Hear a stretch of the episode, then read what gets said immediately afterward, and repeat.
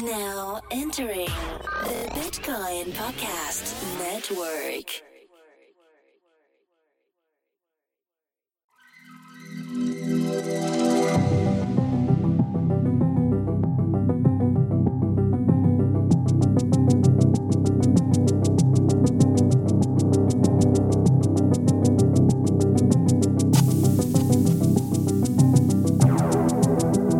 Welcome, listener.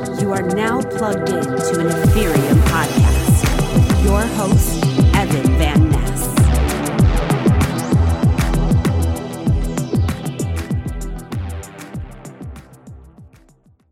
I'm live with Doug Petkanics from LivePeer. This is Evan Van Ness with an Ethereum podcast. Thank you for joining us today, Doug. You uh, you say that you are the Larry David of blockchain, or aspiring to be. Uh, is there is there any funny story behind that? that's a that's a great uh, hot introduction there, the Larry David of the blockchain engineering world. Uh, there's I actually not hard. an amazing.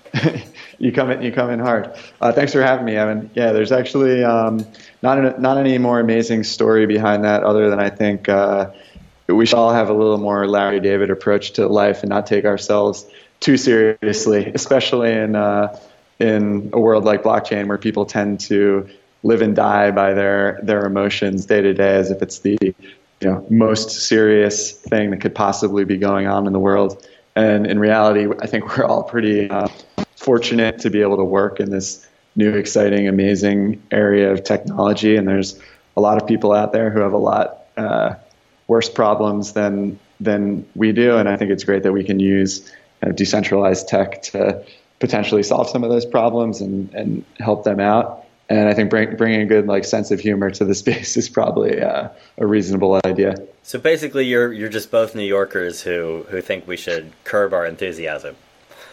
Yeah, yeah, and avoid all the uh, the stop and chats along the way if possible. Uh, so uh, y- your name on on the internet is is often Dob. Is there is there any story behind that? There is. It's my my middle name is Brian, and my first name is Douglas. So the Do from Douglas and the B from Brian was. Uh, it was the shortest email address that was proposed to me as one of my eight options when I entered college. So I could either be DOB or I could be something insane like DB Petkan 32. So DOB was my initial internet presence and it stuck. Wait, so I think you're a few years behind me. So you probably graduated in like the mid 2000s. What? Um, all the good emails were already taken by then. I don't think the good emails were taken. I think um, I think my school just gave me only four or six options, and you had to choose from one of them. So it's probably a draconian email management system they were using rather than a limitation of availability. You you went to Penn, right? I did. Yeah, I graduated in 2006. I That's- studied computer science. That's uh, that, that's kind of bizarre. They gave you four options. I, I would think I would have spent my entire like first year trying to figure out how I could circumvent that and get myself a better email if they'd if they'd given me those options.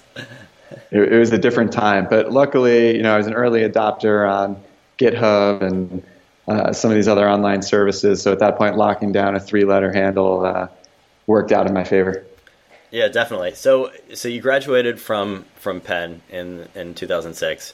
Uh, I guess walk us through um, your time into, um, you know, you're a serial entrepreneur now on your third company. I guess walk us through your time between college and, and your first company, and then we'll talk about your companies, and then we'll get into LivePeer. Sure thing. Yeah, I'll try to do the, the whirlwind version because, like anyone of my generation, I've had a lot of jobs along the way. Um, but I started my career at a big company called Accenture, and I was in their custom software group where we got to build um, software applications at kind of large scale for big companies. So I learned a lot about architecture and proper software engineering there. Um, although it wasn't the most um, energizing environment for someone who is interested in entrepreneurship and creating their own thing and building things from scratch to be. So I had the opportunity to join a startup called Frogmetrics. Let, let me stop you there for a second. You said you learned Sure. a lot about about software development at, at Accenture. Did you feel like that, like um, this is actually like one of my father, who's been a computer programmer for decades. That his big things is that he thinks a computer science degree is worthless. Uh, do you do you feel like uh, like computer science isn't taught very well in, in for a bachelor's?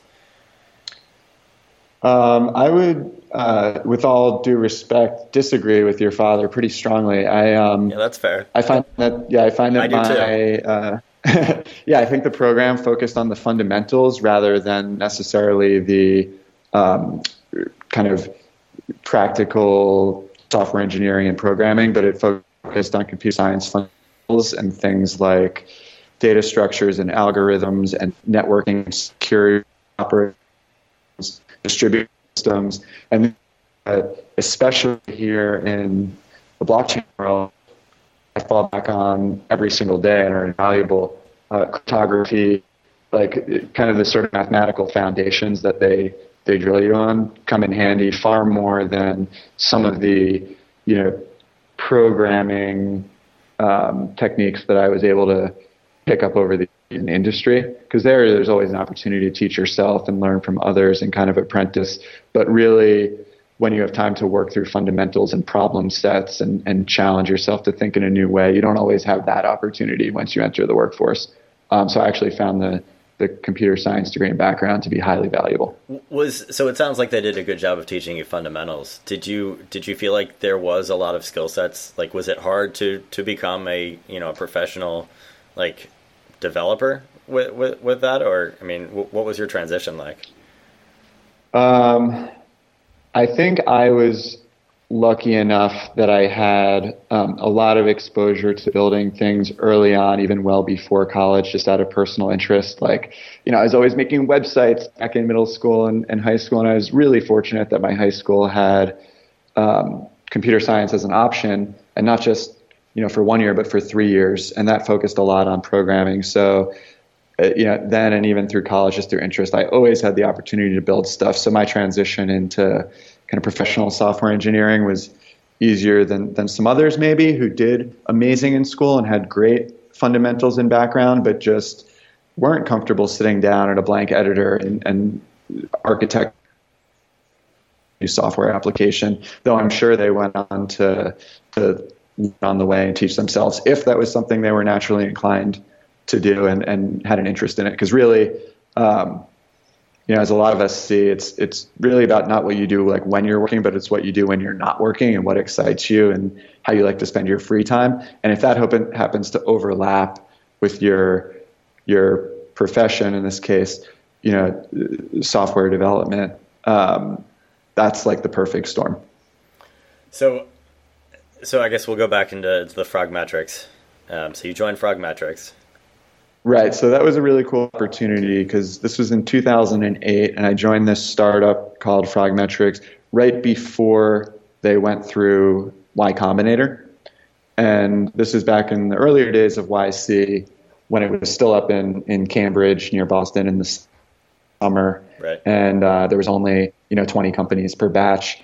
And um, even though I wasn't the founder of the company, the YC partners were super um, welcoming and accepting because it was, you know, as part of this small group and, and got to pay attention and go to some of the events and learn all about um, kind of, it's kind of like startup grad school.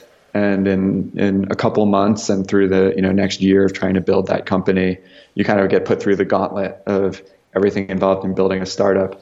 And uh, 2008 was a tough time for many of the startups in our batch because I think Sequoia Capital literally put out this slide deck to all their portfolio companies that said like RIP good times. There's no funding available for the next two years. Batten down the hatches. It's going to be tough. They literally put out that deck and it, you know spread around the internet like two weeks before our demo day.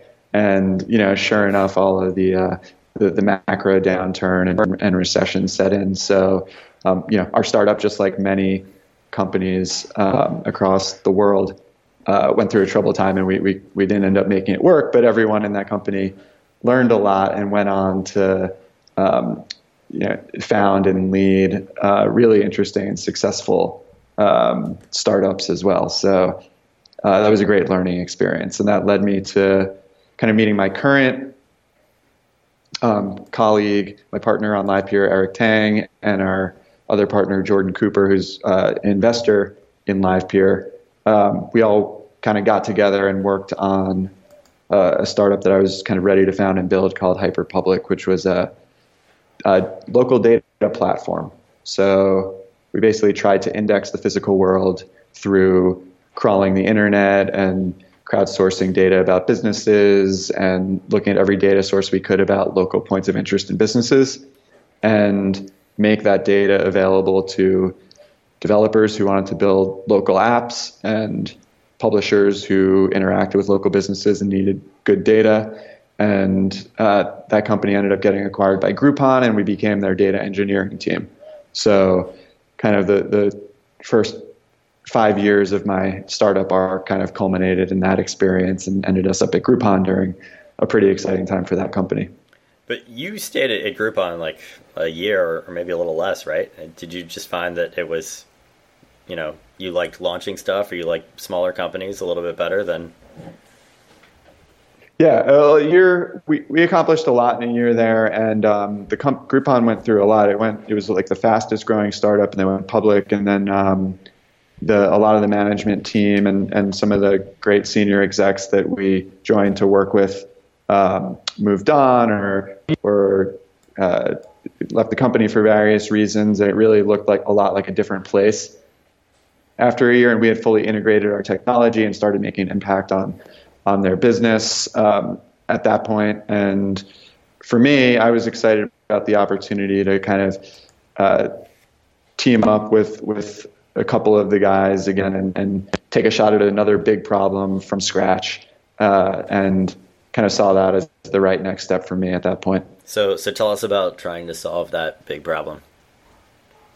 Yeah, so that led us to a business called Wildcard, where we said um, this is probably about five or six years ago at this point. We said using the internet on your cell phone is a really poor experience. Every mobile website is just flooding you with ads and pop-ups, and it's it's impossible to consume content. So we kind of took all of our data structuring and data infrastructure skills from Hyperpublic, and we said, let's apply it to the mobile web. Let's try and build a machine that can take any uh, web page and can classify what type of page it is, structure the data and extract it, and render it in like a beautiful native way on mobile. And from that, you know, publishers and brands and e-commerce businesses, they can have, they can have people interacting with their content and their products inside of Twitter and Pinterest and Facebook and all these like native platforms where people are consuming content. And we built that tech and it was cool. But all of those big platforms, Google, Facebook, Pinterest, Twitter, they all also built their own siloed versions of, of kind of our technology and they all got publishers and partners to interact with them directly, which kind of creates a nightmare situation for publishers. But um, even though we we had this cool tech and we had this consumer app that let people navigate this kind of better mobile web and had a lot of excited users that use it every day, we really didn't have as much luck making the business work with this one because it was more kind of originally, um, or it ended up being more consumer facing and just didn't get that that hockey stick growth that you need to be able to make money in consumer. So that that business unfortunately did not work out as well as uh, as Hyperpublic.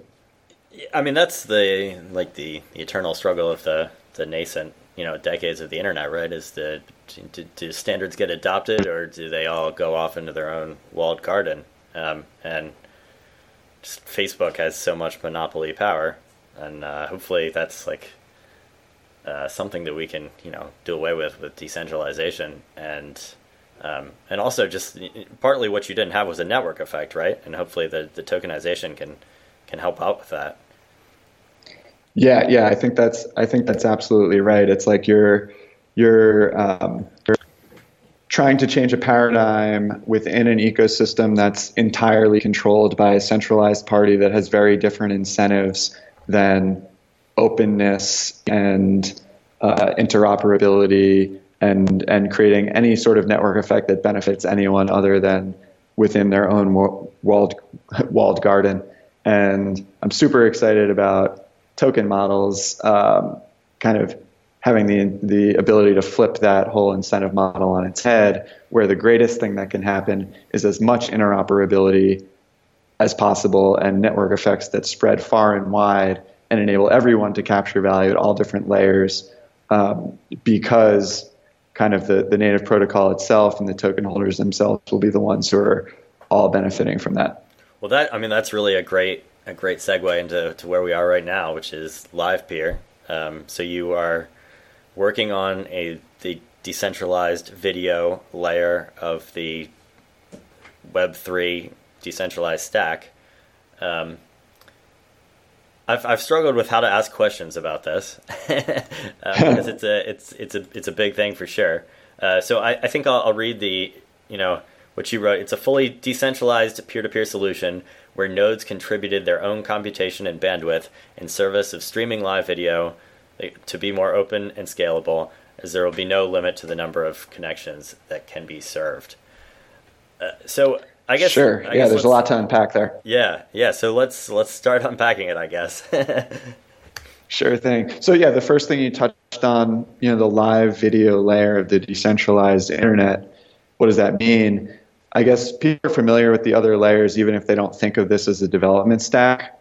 So there's this Web3 vision, this decentralized internet where no one needs to rely on any centralized intermediaries. And we have layers for that that address different things. Like we have Bitcoin that addresses payments. You could say Ether also potentially addresses payments. We have projects like Filecoin and Swarm and Storj uh, and Sia that address kind of the, the data storage and, and serving layer. Um, you have projects like Uport that address identity, and you have things like ENS and Blockstack that, that uh, represent kind of the, the naming and DNS layer. Um, we always thought that live video was combined with cryptocurrency was a really equalizing force in the world economy and allowing people to kind of be present and monetize their time and charge for entertainment or services or education um, through video. But there was actually no layer in the stack to do peer to peer decentralized video broadcast and uh, nor audio nor even in streaming data. And so we said well the, the live layer is really what's missing here and it's what we need in order to build some of these applications that we think can be really impactful to people all around the world. And so the first thing that we was this is both an opportunity and it's an enabling factor for things that we want to see exist. So that's kind of what set us down the path it's, Does that make sense? Yeah, totally. So I guess let's let's talk about um, I I want to um, and we'll assume that you know the, the network is launched and I realize that you have um, multiple phases of, of of releases here. Um, this is a long term roadmap, but sure. I, um, mentioned I should mention we are we are currently live streaming this uh, the recording of this podcast through Livepeer as it speaks. So yeah. there are certainly various stages of release, but we, we do have a a live version running on our testnet. Yeah, and so uh, I, I, told people that you know I was going to be interviewing you, and of course the people that know of Livepeer was like, "Oh yeah, that's a that, that's a great interview. Um, I'm looking forward to it." But the people that hadn't heard of Livepeer all said, "Wait, decentralized web video? Like that can't work." so, um, so what you know what wizardry is going on that they're managing to pull that off? So I guess um, I guess to approach that, let's see, like, um, assume that I was the one who um, who was going to broadcast this, um, and let and talk through what happens in the network in order for me to broadcast things when you know the network yep. is up and running. Yep, great. So, yeah, we'll describe how it uh, should eventually work when everything in the white paper and beyond is is implemented. Yeah, what exactly. problems need to be solved. Yeah, right? not, so you don't need to start with you know setting up your Go environment. That's the sure, sure, exactly. So um, basically, for live video broadcast, we're talking one to many broadcast, right? That's you, Evan, starting a stream, and you want you know potentially hundreds, thousands, or millions of people to be able to consume that stream, right? There's there's really two main steps. The first is transcoding. It's taking the, the one stream that you input, potentially in let's say 4K Ultra HD video, and it's taking that and it's converting it on the fly into many different renditions that are at different formats, different video encodings, and different bit rates. And the reason that you need all those different renditions, you know, you might need up to 24 different ones um, in order to reach every device on the planet, is because different different devices accept different formats of video, and they don't all have compatibility. The world of video is very like closed and proprietary. Uh, and every browser, phone, smart TV, um, smart TV device, they, they all kind of implement different standards. So this very computationally heavy process of taking your, your video and converting into those sta- those uh, different formats is necessary. So, and so then you, you have to you you're 24 different formats for any video file that, that is going to go up onto LivePeer. potentially, if you want to be able to reach everyone on the on the planet, and that might not be your your requirement. Um, it's not just formats; it's bit Bitrate, rates. yeah. So yep. So you have 4K Ultra HD video coming in. Well, no one could ever consume that on their their cell phone over a 3G connection.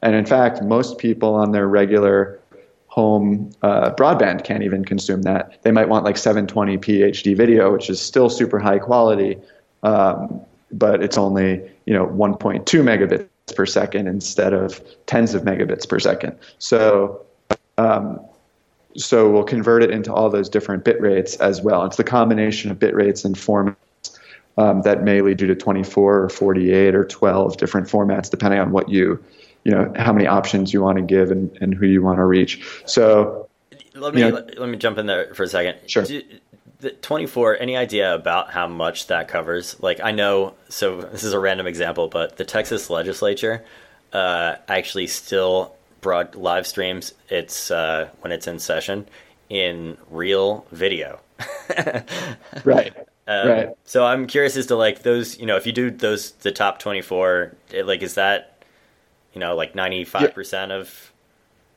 Definitely, definitely. I mean, there's one format called HLS, um, HTTP live streaming, that the iPhone really popularized, or Apple popularized in kind of their war against Flash. And um, that is now pretty common and it's accepted and played by most players and most most devices. So doing that across four different bit rates um, gets you pretty far, and it's it's certainly you know 80 to 90 percent, and then uh, a couple more formats would, would let you reach the long tail. So uh, we're pretty good, but I think it, it, the adaptive bitrate live streaming is really important because you want to be playable on all different connection speeds. You don't want to cut out or lag or skip frames or um, just not let someone consume it if they don't have a fast enough connection. You want them to get some kind of degraded experience, but still be able to hear and see you. So so that's Yep, transcoding so that's- then. Yep, that's the encoding piece, and that's done by a media server. And all the popular media servers are, like I said, closed and proprietary and very expensive. So the first thing that happens in our network. Oh yeah, go ahead. Yeah. You, so you open sourced, you wrote a media server and open sourced it. Is that the first like open source media server out there, or Um, oh, great. Yeah. get- So re- retry your answer because it like certainly certain parts of it just cut out. Sure thing. So, uh, is definitely not the first open source media server. There's plenty of uh, versions of open source media servers and components of open source media servers, but uh, there's never been the incentive before for those to be actively contributed to, kept up to date, um, performant, well documented, and easy to use. So, while certainly there's been efforts, I think the token model really creates those incentives and that alignment that let this media server kind of stay up to date and push ahead of any of the closed and proprietary ones. Because once you have hundreds or thousands of stakeholders and token holders, everyone's kind of aligned that they want this to be really uh, performing and, and uh, support all the features necessary to uh, to really create a great video network.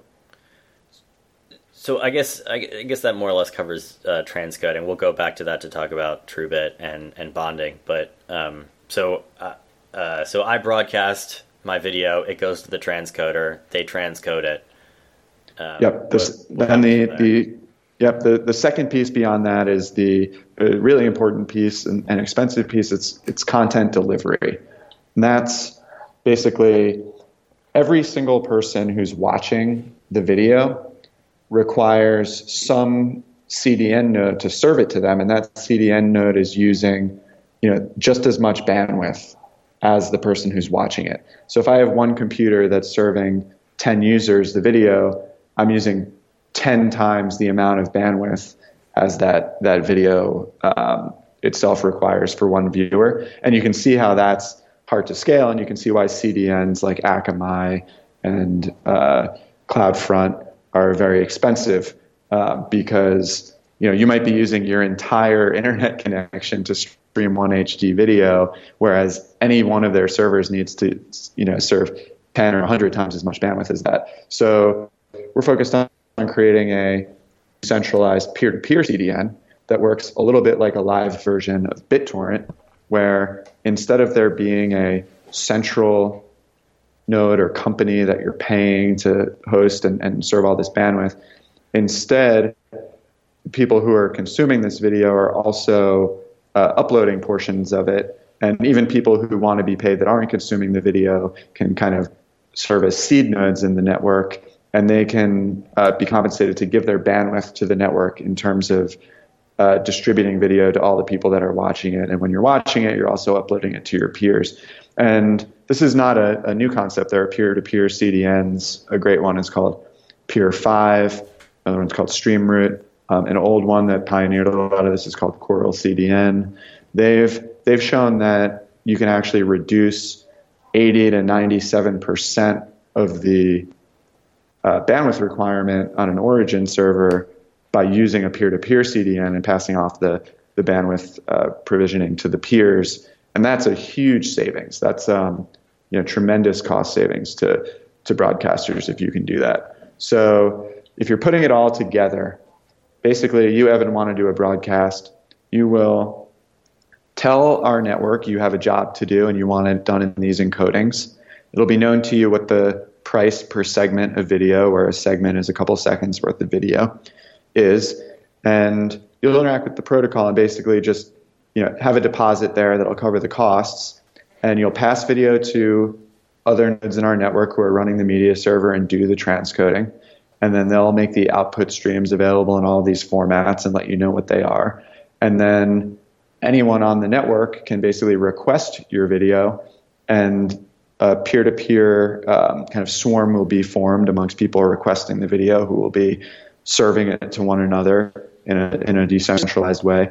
And then any node on the can end up you know consuming any of the renditions of your your video out the other end. And um, that's basically how it how it works. We can get into the protocol and the security and the verifying the work, which are some of the hard challenges that we had to solve. But the whole idea is that you can uh, broadcast a video at you know any scale into this on-demand network, pay as you go, and let the network take care of distributing it to as many people as want to request it. And those people also happen to be providing bandwidth back to to serve it as well. So, um, so if I'm if I'm broadcasting, would I also potentially be running like um, like serving the bandwidth as as well that I get back from the transcoder because the the transcoder is going to be relatively um, centralized isn't exactly the right word, but I think that like that'll probably be somewhat specialized hardware, right? Whereas yep, yep, um, yeah, so there'll be you know certain large hubs of transcoders, and then the relay nodes will will be peer to peer. So I might also be um, like my bandwidth will be supporting my own video that I get back from the transcoder? If you want it to be. You don't necessarily right. have to, you know, get the video back, right? The transcoder will make that video available in the network. And as you mentioned, the transcoders are, are kind of certain special purpose um, elected roles. And we can talk about, you know, delegation and, and bonding and how that kind of resists centralization um, while still being the special role where they've demonstrated they've provided enough compute and bandwidth to serve this video reliably to the network. And then, yeah, you, I mean, your whole point, you're on your cell phone um, sending a video into the network, you don't you're already using all your bandwidth. You don't want to have to use any additional to also relay you know output output transcoded streams or anything like that. You'd rather pass it into the network and let the network take care of the scalability, and that's what you're paying for. That's what you're using LivePeer token for that service. Which you know you could use LivePeer or you could use um, a free service like YouTube or Facebook, who then controls your audience and monetizes them um, and makes that you know difficult for you to control the experience. Or you can pay an existing centralized cloud service to do this, and that's very expensive. Um, it can cost you know three dollars per stream per hour to a cloud service, or you could license a multi-hundred or multi-thousand dollar media service software and build a solution yourself. Or you could just say, "Oh, I'm on my phone. I want to just pay this network to handle it for me. I'll do so in LivePeer token." So, I guess that's yeah, that's a good trans the transition into talking about the token. So, um, so I pay I pay the transcoder um, to if I'm the broadcaster, I pay the transcoder to to transcode, um, and then I would also be paying um, a diff- there would also be a market for the, the the the CDN like the the actual relaying and bandwidth of the content, right? Yeah, we have we have more work to do on the content delivery side. Our whole white paper describes the encoding portion and, and security. And on the, the CDN side, that can actually work without monetary incentives, kind of BitTorrent. Or, um, anyone who's consuming is also seeding. So you, you, you don't necessarily have to pay anything additional for the content delivery, but would pay, and we have more work to do formalizing this exact mechanic. You want to ensure that more nodes with with a lot of available bandwidth agree to kind of jumpstart or seed that network. Because if you have thousands of people watching, then there's plenty of bandwidth amongst them to serve one another. But if you only have two or three people watching, you might want to be sure that someone with a lot of bandwidth is available to take the next available connection so they can start quickly and have a fast experience. And there you can basically, you know, provide the market rate incentive to get them to contribute the bandwidth to serving um, your video while the network's being jump started. Um, so, so let me summarize what I heard you say there, which is basically like um, possibly you would use the token for that, like the CDN part, like the, the transmission of the of the transcoded video, um, but you haven't exactly worked worked that out yet. Is that fair to say? Uh, yeah, there's so there's models for that that we that we really like and we've cited in the paper, like um, you know, tit for tat accounting in in BitTorrent. There's a protocol called Swap as part of Swear Swap Swindle in Swarm project. Um, as well as some bandwidth accounting proposals in, in other projects like Mysterium. And um, we have models for that. We haven't formalized uh, how exactly you would incentivize that through through the LivePeer protocol at this point. Um, so I guess this is a, a, good point to to talk about how even though it's not fully decentralized, we're live streaming this right now. Um, so how how is that working? Yep. So now I started Open Broadcasting System. It's a popular um, piece of broadcasting software that anyone can download for free. And I started up a LivePeer node, which connected to all the other peers on our, our test network. And that just exposes a, a port that using OBS, I can just send video into that port. Um, so I'm sending video into my LivePeer node. It, it, at that point, I get back an ID, and then anyone on the LivePeer network could request the video using that stream ID. And right now, uh, anyone who's watching the video would become part of this swarm that would contribute bandwidth to passing it around. So the incentive is if you're watching it, you're also relaying and bandwidth um, to the network, just like in BitTorrent. And the way that you know we tweeted out so that people could watch this, the quasi centralized part because their browsers aren't running LivePeer nodes right now. their browsers are just making a request to a bunch of nodes that we're running um, data center our speaking live protocol and our request video, and then those nodes are serving it to anyone who's who's watching it. So where we need to go from here is we need to build an in-browser LivePeer node, you know, a JavaScript-based um, library that can actually form peer connections with people watching the video and can request it and, and upload it and provide bandwidth directly. And those nodes don't need to know anything about transcoding.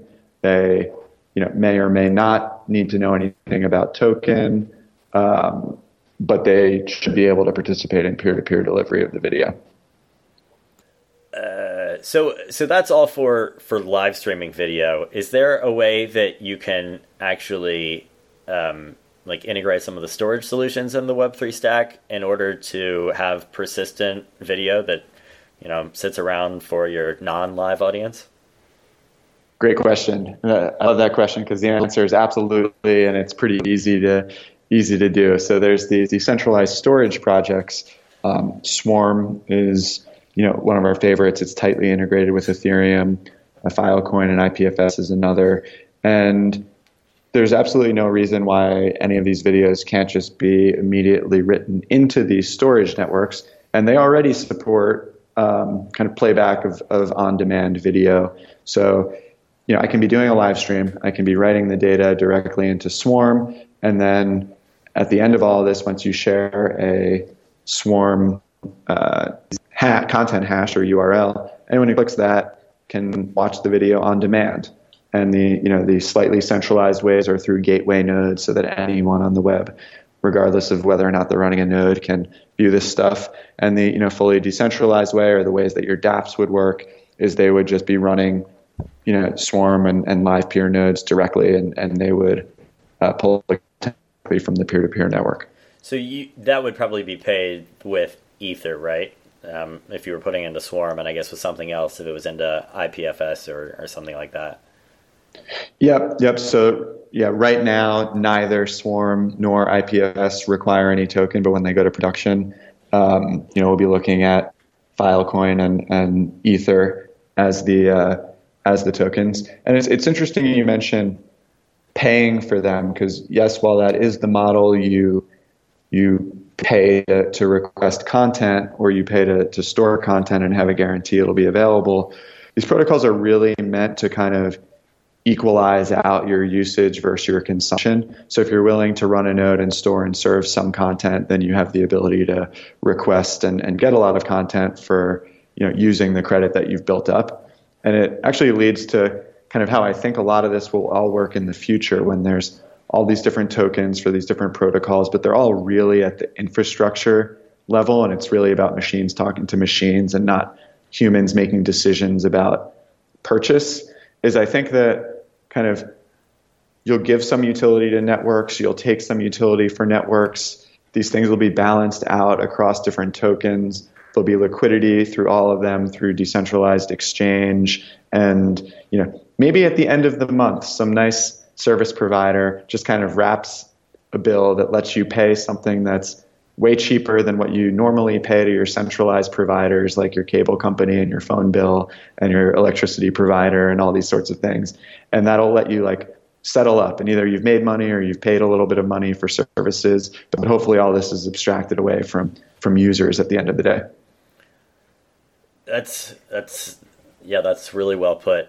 Uh, let's let's dig into the to the transcoding piece. I, I, think what you know what you've done around um, the ensuring uh, using TrueBit to ensure that the transcoder um, uh, produces uh, error-free uh, data is, is really interesting. So I guess um, start start with a high level on that, and then maybe I'll dig in if, if I have any questions.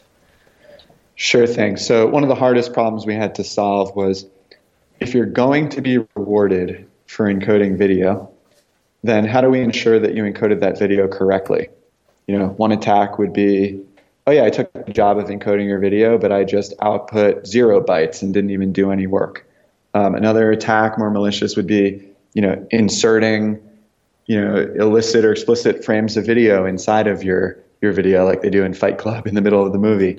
um, so what we want to do is we want a protocol that can ensure that you didn't do that as a transcoding node. And the way to do that is to verify your work. It's essentially to look at the output of your work, to maybe redo redo it and, and compare to see if you did it correctly compared to how it was supposed to be done.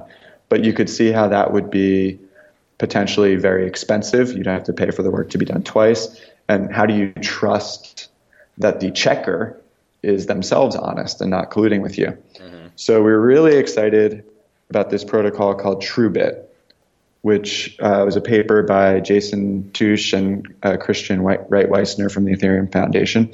And they basically created this protocol that lets you do computation off chain and put the result back on chain. And it runs through this whole process of incentivizing people to check the work and report errors and challenge you in a way that the blockchain can be the final judge and arbiter and determine who actually was correct. Um, and it's an amazing protocol. Really excited about it. We're happy to support the development of it and collaborate with them.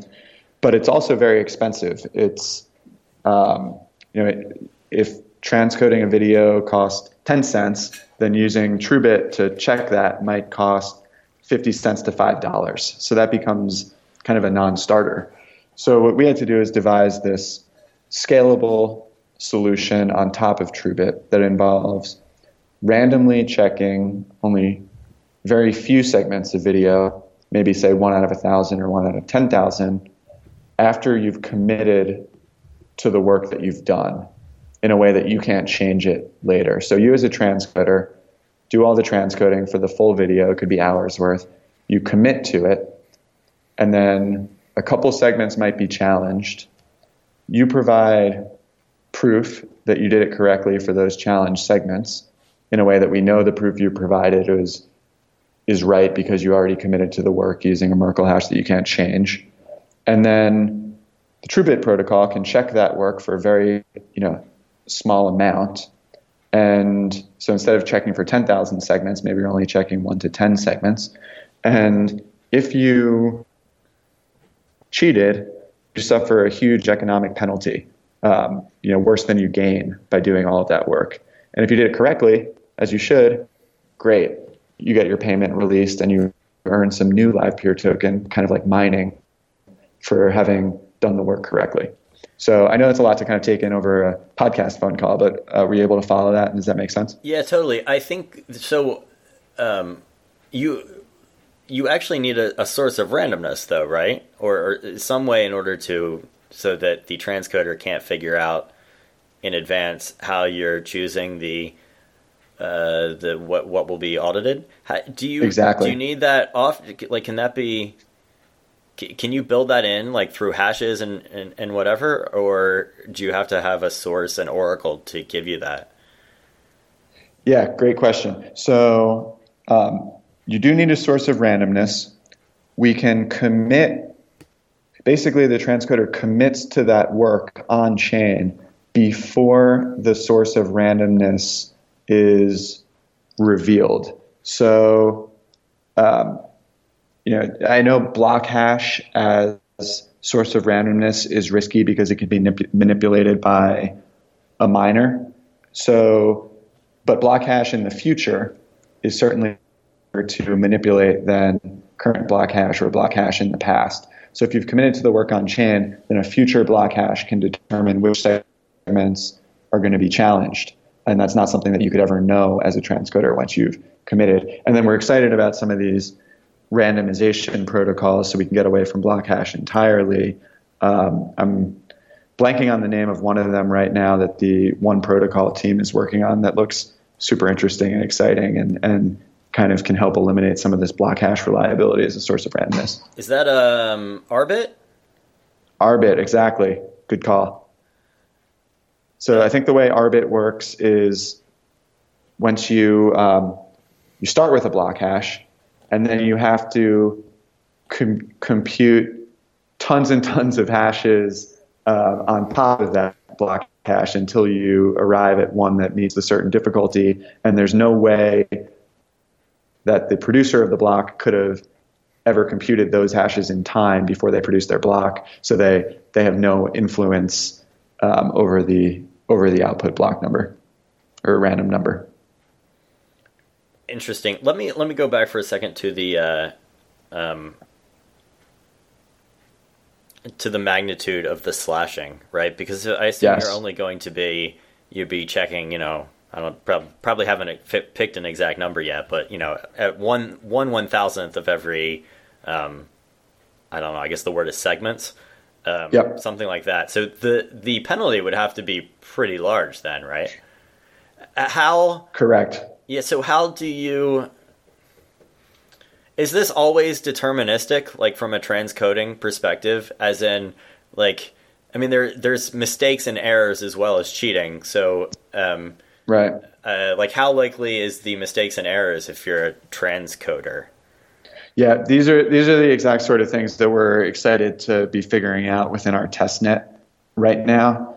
Your transcoding is meant to be deterministic, but and we've tried to build protections and such that things like oh, if you miss a segment of video because your internet connection went out, or um, or you you know encoded a segment, but your computer crashed in the middle of that segment, or, or those sorts of things, that you actually don't have to claim that you did that correctly. So hmm. you as a transcoder are only going to get paid for what you claim. There's no um, guarantee that you have to claim that you that you did any work, in which case you won't earn block reward for it or you won't earn fees for it. Um, and the the weakness there is the broadcaster you know may need to switch transcoders if their current transcoder doesn't seem to be um, you know doing the job correctly. But um, hopefully, you should always know as a transcoder when you've commit to work that you, believe you did it correctly. And it would be kind of insane economically to ever commit to something that you didn't think you did correctly because right. um, you would get economic penalty. And you, yeah, go ahead. No, I was going to ask, do you want people to join your testnet? The, like, is that do you is that helpful? Definitely. So the, the reason to join the testnet now would be twofold. One would be to really uh, these roles and how to set up your um, kind of daemons running on these servers that need to stay up around the clock and what the different transactions you need to call are and whether you want to build anything custom to monitor or or, or whatever. So it really just be like familiarity. Um, the second thing is if you actually want to build a DApp. So we didn't talk a lot about what LivePeer can enable, but it really enables any DApp developer to include video. Um, and whether that's a you know social sort of project like a Steem or an Akasha um, or a, or a Leeroy that wants to you know include video within their network or some sort of empowerment tool like a censorship-free German app or or what have you. You know, as we've seen, building dApps takes time, and you're working with a stack that's not itself mature. Even Ethereum itself has you know scalability concerns and usability issues, and you know, we'd love to have people kind of participate in the testnet who are building stuff and want to start building live video into their application, even if right now, you know, network will still be reset and things aren't as reliable and and the incentives aren't necessarily there. I think now's the right time to get involved and get familiar and start collaborating with the team because you know we're moving towards a towards a live network and the people who are familiar now are going to be the ones who you know have the best ability to play valuable uh, roles in the network. So you, you, talked a little bit about where where this is going. Um, I guess you know when when when the network is up and running. Um, what what sorts of things do you think? You know, you sort of hinted at with social media, but um, what kind of business opportunities will there be beyond just DApp developers integrating? Yep. So, right, I think there's like two major camps of folks who can benefit from building on LivePeer. One is the dApp developers who don't have an alternative for kind of decentralized, censorship free, pay as you go video in their dApps.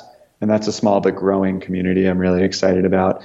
And then the second is just traditional broadcasters. Anyone who is broadcasting right now using expensive centralized infrastructure may be able to use LivePeer to get some benefits of decentralization, to eliminate their own infrastructure, or to save money on the broadcast cost itself. And that, of course, remains to be seen, and it, it's totally by the market and a bunch of different levers.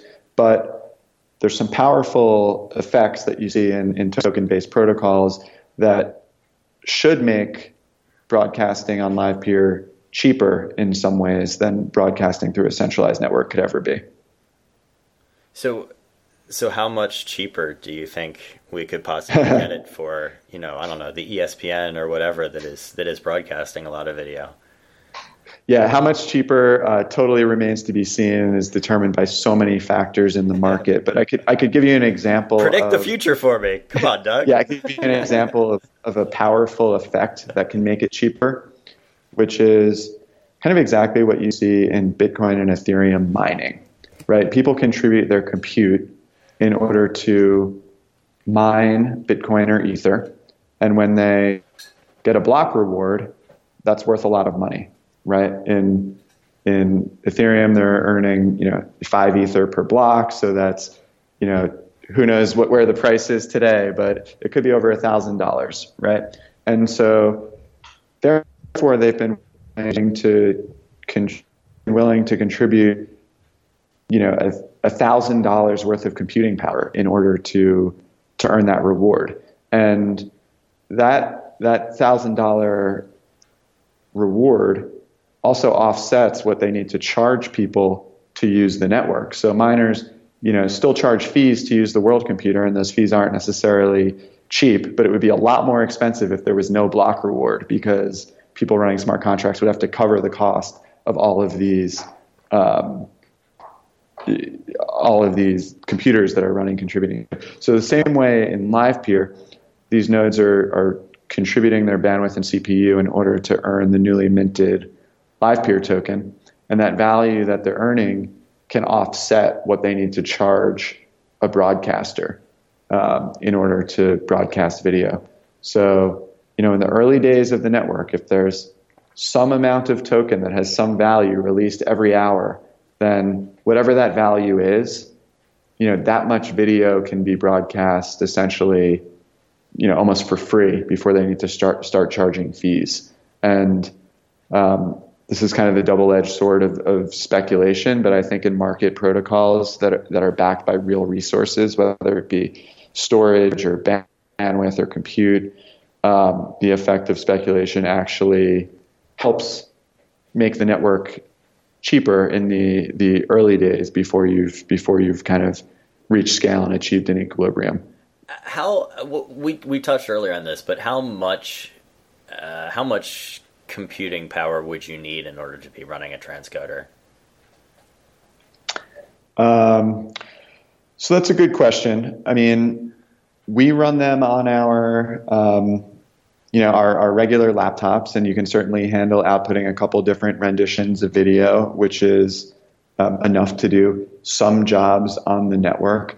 But what you'll see is that you'll see that nodes that actually um, have GPUs and have enough memory and uh, whatnot can process way more streams in parallel and therefore do it for a lower price and therefore um, outcompete you on the network to get jobs, which is actually great because it makes the cost of, sure. of using the network go down and brings more more broadcasters.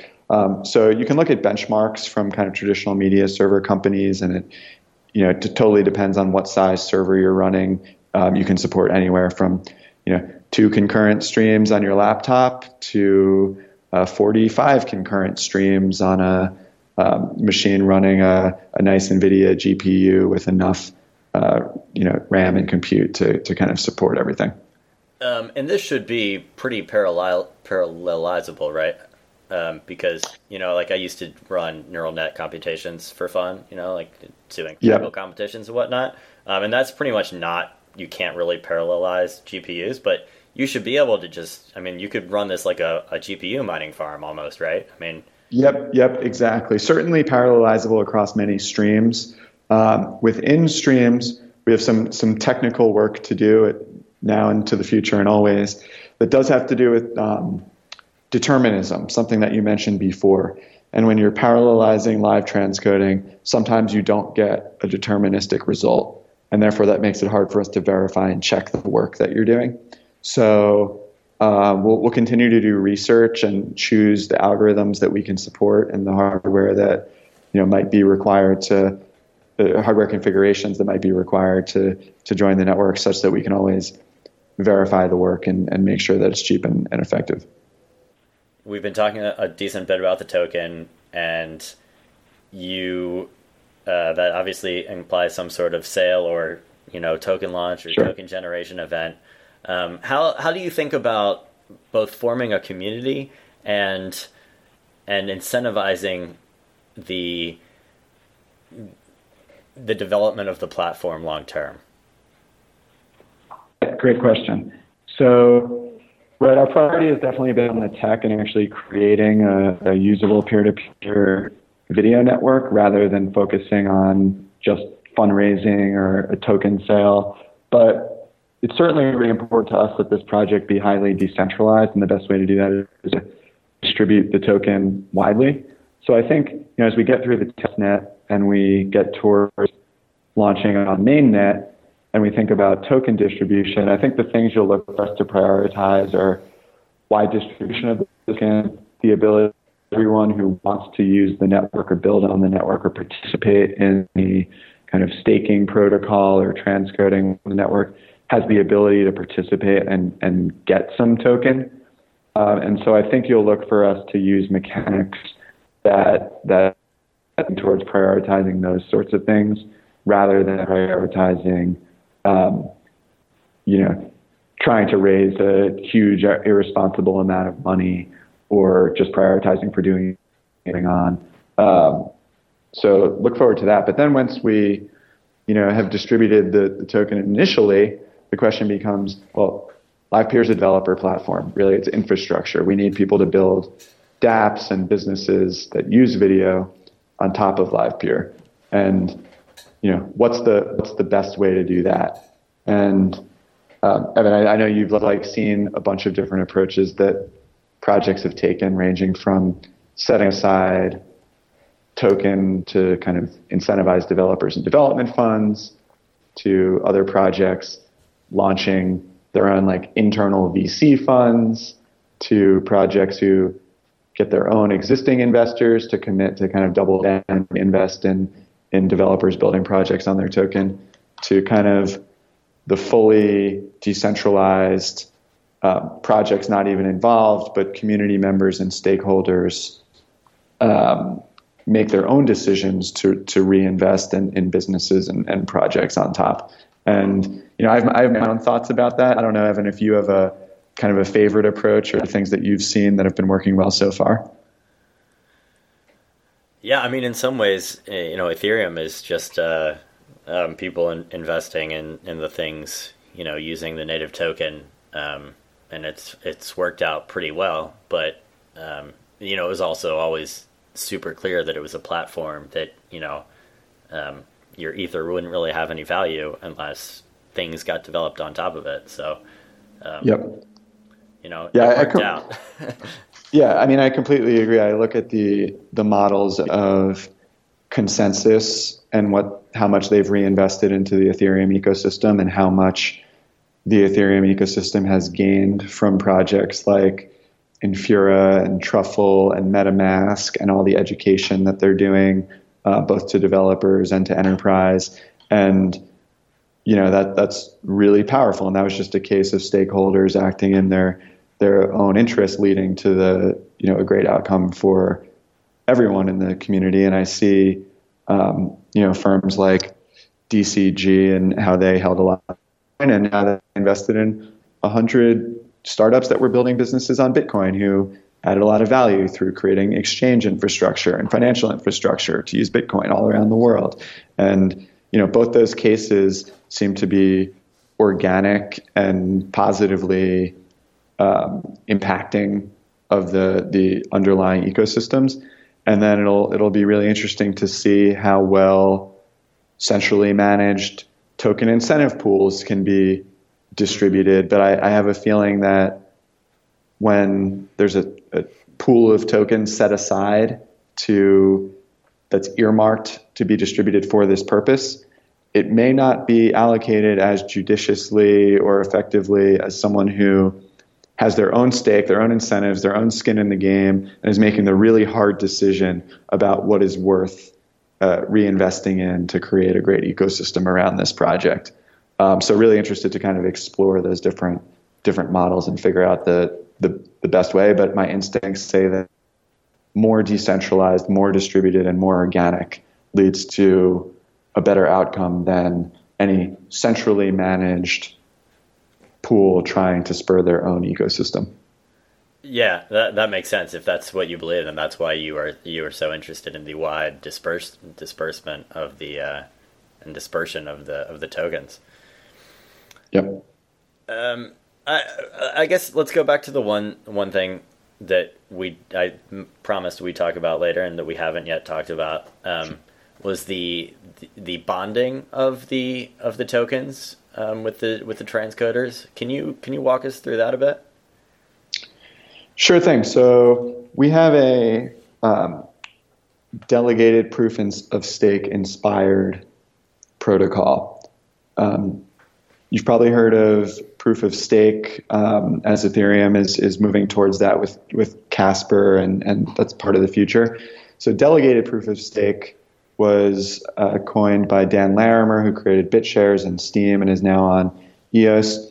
And in regular proof of stake, such as Casper, there's going to be a set number of validators or block signers who get to participate in the protocol and get to earn block rewards. And I think there's some minimum, like I think it's been said that you'll need to hold about a thousand ether to be a candidate to um, be a validator. Right. So it's um, while it's still decentralized, it still suffers from you know a little bit of, of centralization, and only the rich maybe get to play um, which which could be okay. So in delegated proof of stake, it's actually more democratic in that every single person, no matter how much stake you hold, gets to participate in the security of this ecosystem, and you do so by basically electing other actors or other nodes who are the ones who have to play the pivotal part of providing security or value to this protocol.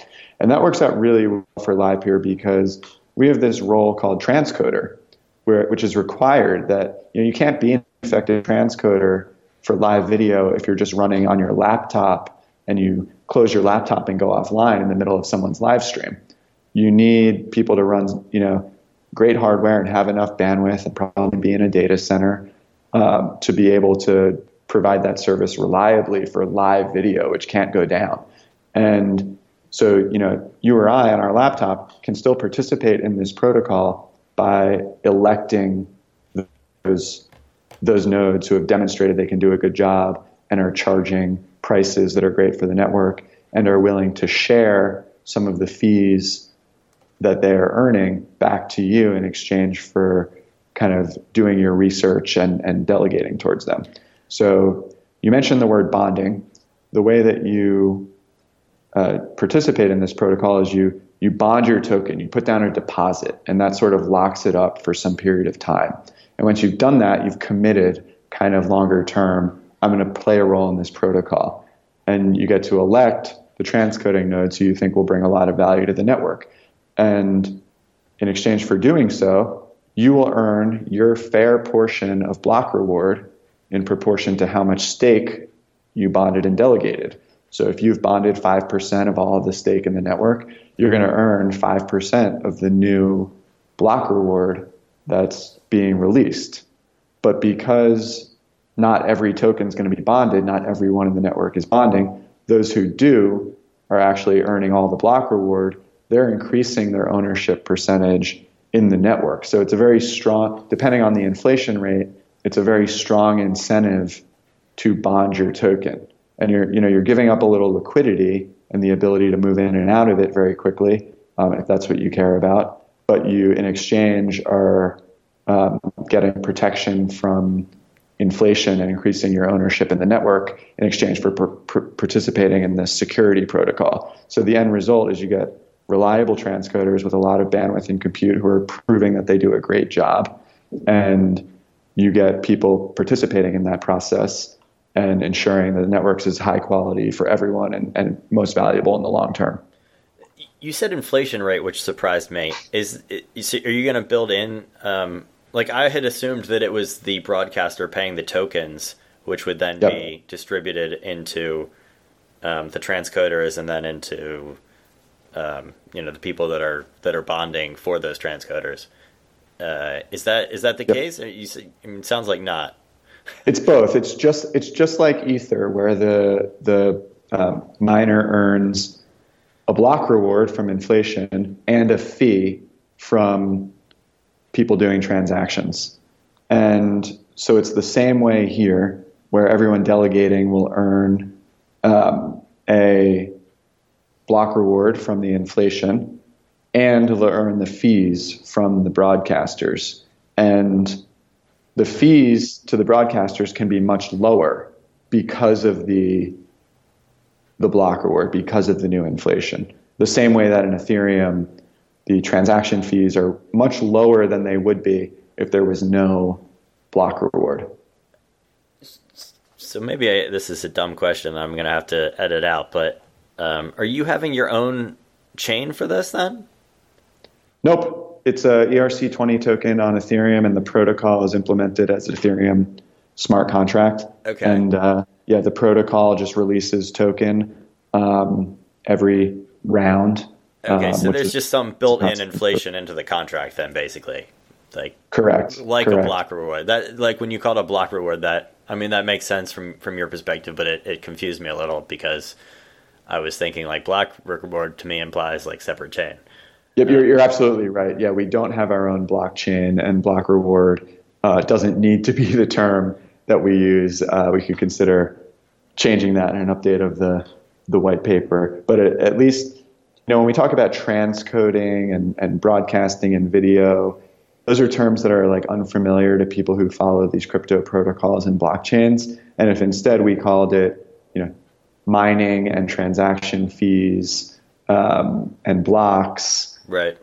You know, it's still they're analogous. It's the purpose, even if under the hood it's not those concepts exactly. Gotcha. Um, so, uh, I had some questions about how, as a as a token holder, and I, I, wanted to bond, I would be able to choose between my transcoders. But I guess yep. that's that's um, that's merely a that's a, mat, a matter of building like a a UI, right, or some sort of you know list of people. Um, exactly. Do, exactly. How do you enforce identity though? Because that seems like a little bit of an issue there, right? Because you have to, like, if a transcoder like screws something up and goes offline for a while, like all you really know about that transcoder is their IP, right? Their IP address. So uh, you know their you know their Ethereum address in the uh, in the protocol. So candidate transcoders have an Ethereum address, and that's who you've bonded to, and you can see all their statistics about how long they've been a transcoder, what fees they've charged, how many jobs they've done, how many times they've messed up and gotten slashed, um, what price they're currently charging, uh, all those sorts of things. So that's that's identity at the like protocol layer, and then we actually, you know, we registered some ENS names. We thought we might make it useful where you know you could you could register um, you know Evan.transcoder and you could that's the identity you could use or sorry evan.transcoder.eth and that's the identity you could use in the you know the forum and the UI when you say hey please elect me. This is you know the equipment I'm running and this is why I'm a good candidate and kind of the social contract that you're making with people. Um, so that's kind of a, a user level extension. Then you're absolutely right. We need like great UIs and apps that that make it easy for protocol participants to not have to use the command line to, you know, send an Ethereum transaction to a specific address, but instead can just click a button in a DApp and, and delegate some of their stake. So essentially, like somebody that got slashed a lot, they would basically just start over with a new IP address and a new Ether address, and they would just start over and and so there would there would probably be some sort of like you would need to self bond quite a bit um, in order to get Ex- your first few jobs, kind of deal. Is that Exactly. Like you, they wouldn't be able to move any stake to the new address except their own. You know, self, they'd have to self bond enough, like you said, and or they'd have to be great at campaigning and demonstrating what value. So you could see how you know you see this in, in Steem where people elect the witnesses or block producers. Um, you know, you would think it would be really hard to move into that top 20 because they have such a advantage and head start and so much statistics. But you know, when someone demonstrates something completely different, like, oh, I built the Steem mobile app, like you've been interacting with me on this social forum for months, like I'd like, you know, I'm, I'm announcing my candidacy for witness. Um, you know, they sometimes have luck, like jumping the jumping the line and attracting a lot of attention because people think they've contributed a lot to the ecosystem and they'd be great at running that role. So I think similarly, you see people who maybe build the killer app on LivePeer, they build the decentralized YouTube, they build the, you know, the great decentralized content discovery experience. I think they have a great shot at candidacy for for transcoder. Plus, there's there's really there's no theoretical limit to the number of active transcoders that there could be. Um, we'll certainly start with a, a smaller amount so that it's manageable and we can test things and people understand it. But you know, in the long term, there's no reason that uh, you know anyone who isn't getting slash and is doing the work effectively and correctly will just get allocated you know a smaller number of jobs if they have less stake in the network. So it's it's pretty democratic. well? Well, awesome, fantastic. This is uh, this is super interesting. Um, I'm very excited about about LivePeer. Um, where can anything else I missed? Anything you want to cover that feel like needs to be particularly said? Evan, this was excellent. Thanks so much for uh, for having me on. And, and yeah, if anyone wants to learn more about LivePeer, they can find us at livepeer.org or at livepeer.org on Twitter. And our chat room is actually the best place to find the team and ask questions and engage. So it's linked on the website. You can find us there. And you are at Pecanics on Twitter? Or Correct. You can find- Oh, Nope, I'm, I'm at Petkanics, P E T K A N I C S. You can find me on Twitter there.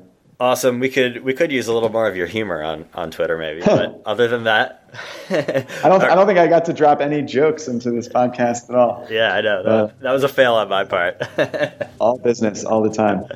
awesome. All right, Doug. Well, thanks for joining us. Really appreciate it. Yep. Thanks, Evan. Yep. Bye. Bye.